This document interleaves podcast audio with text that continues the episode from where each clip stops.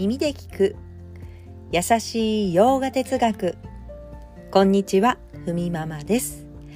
いつもお聞きいただきありがとうございます。このラジオは耳で洋画哲学を聞いて日常に生かしていこうというラジオです。ラジオの原稿をノートに載せます。URL を後ほど貼りますのでテキストでご覧になりたい方はこちらからお願いいたします。では今日のテーマ。もし瞑想に失敗したら？というテーマでお話ししたいと思います。洋画経典。バガバットギーターの登場人物アルジュナは。瞑想することがいかに大切かは分かったと。でも瞑想に失敗したら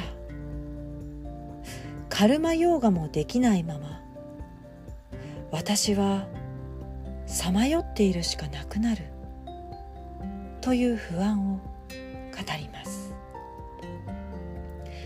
カルマヨーガ。これは行いのヨーガ。言います。カルマは行いヨーガは態度です。行いの態度を前向きな態度にしていく。目の前のやるべきことを前向きな態度で姿勢で行うことで心は磨かれるというのがカルマヨーガです。バガバットギーター4章では、まあ、その行いというのを儀式という言葉で私たちがするべき行いを提案してくれています。まあ、例えば儀式というとこう特別感がありますけれどももちろんそういうねちょっとイメージする儀式そのものに近いものもやはりありますね。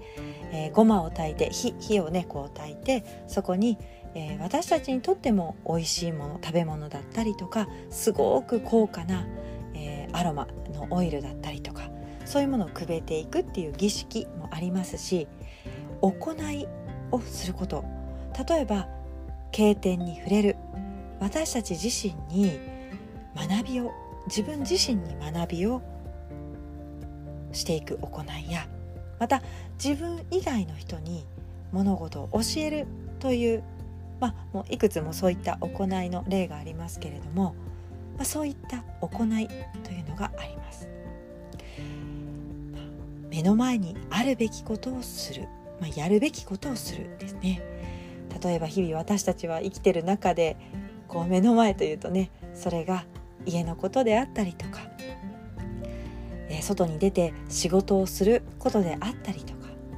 または何か自分自身が少しね、えー、体調を崩してたりとか治療をしなければいけない時それを治したりとかする。もうそれぞれ私たちそれぞれが目の前にやるべきことがあってそれを前向きな態度で行う。ということがカルマヨーガです。カルマヨーガ行いをすることで必ず結果というものが私たちには送られてきます。その行いの結果を素直に受け止めまた次の行いをする。そうすると心が磨かれ徳が積まれます。まあ、こんな風にカルマヨーガはありますがアルジュナはいや瞑想をしていたら、まあ、カルマヨーガもちょっとできないままだと。少なくなる時間がね。逆にじゃあ瞑想して失敗したら私はカルマヨーガもできないし、まあ、どうしようもないと。最初と同じこと言ってしまいましたけれども、えー、たとえねバランスを見て中途半端にカルマヨーガをして、まあ、引きこもって瞑想して、まあ、ちょっと中途半端なカルマヨーガはやっぱりちょっと徳が積まれないしちょっとどっちつかずなんじゃないですかと。反対にもう瞑想だけに生きるというサンニャーシ出家者の生き方を選んだらこれはカルマヨーガからできるだけ離れる生き方になります。儀式と言われる行いもしないしちょっと徳を積むような生き方から極力離れてできるだけ人生の大半を瞑想に費やす。そして経典の学びに費やしていく。まあ達成できなかったらどちらのメリットも受けられなくて。いやもう何も身になるものがないですよ。とアルジュナは相談相手のクリシュナに伝えるわけです。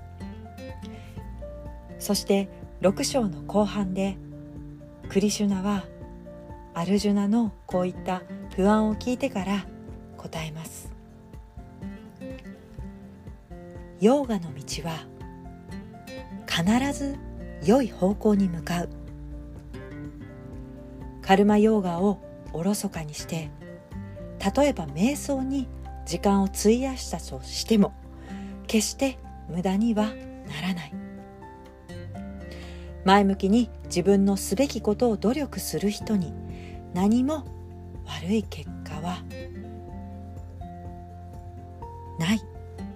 というふうに、まあ、どんなことにもメリットがありまた経典を学び瞑想することはもうメリットしかないと言います。じゃあメリットどんなメリット？2つのメリットがあります。まず1つ目、まあ、メインのメリットですね。本来の自分を理解することにより自由になれるというメリット。でももしこの一番のメリットを達成できない時のメリットが2番目にあります。これは徳が積まれる。徳が積まれると天界の、まあ、天国と言ってもいいでしょう。に行きまた次生まれた時に良い人生に生まれ変われる。そしてもう一つは心の落ち着きが得られるよ。というふうに言っています、まあ、6章の後半でクリシュナは私たちにも伝えているようにヨガの道は必ず良い方向に向かうから安心して瞑想やまたカルマヨーガに費やしてもいいというふうに教えてくれています。はいでは今日はこんなところで。今日一日も皆様にとって素敵な一日になりますように。耳で聞く優しい洋画哲学ふみママラジオ。ご清聴ありがとうございました。バイバーイ。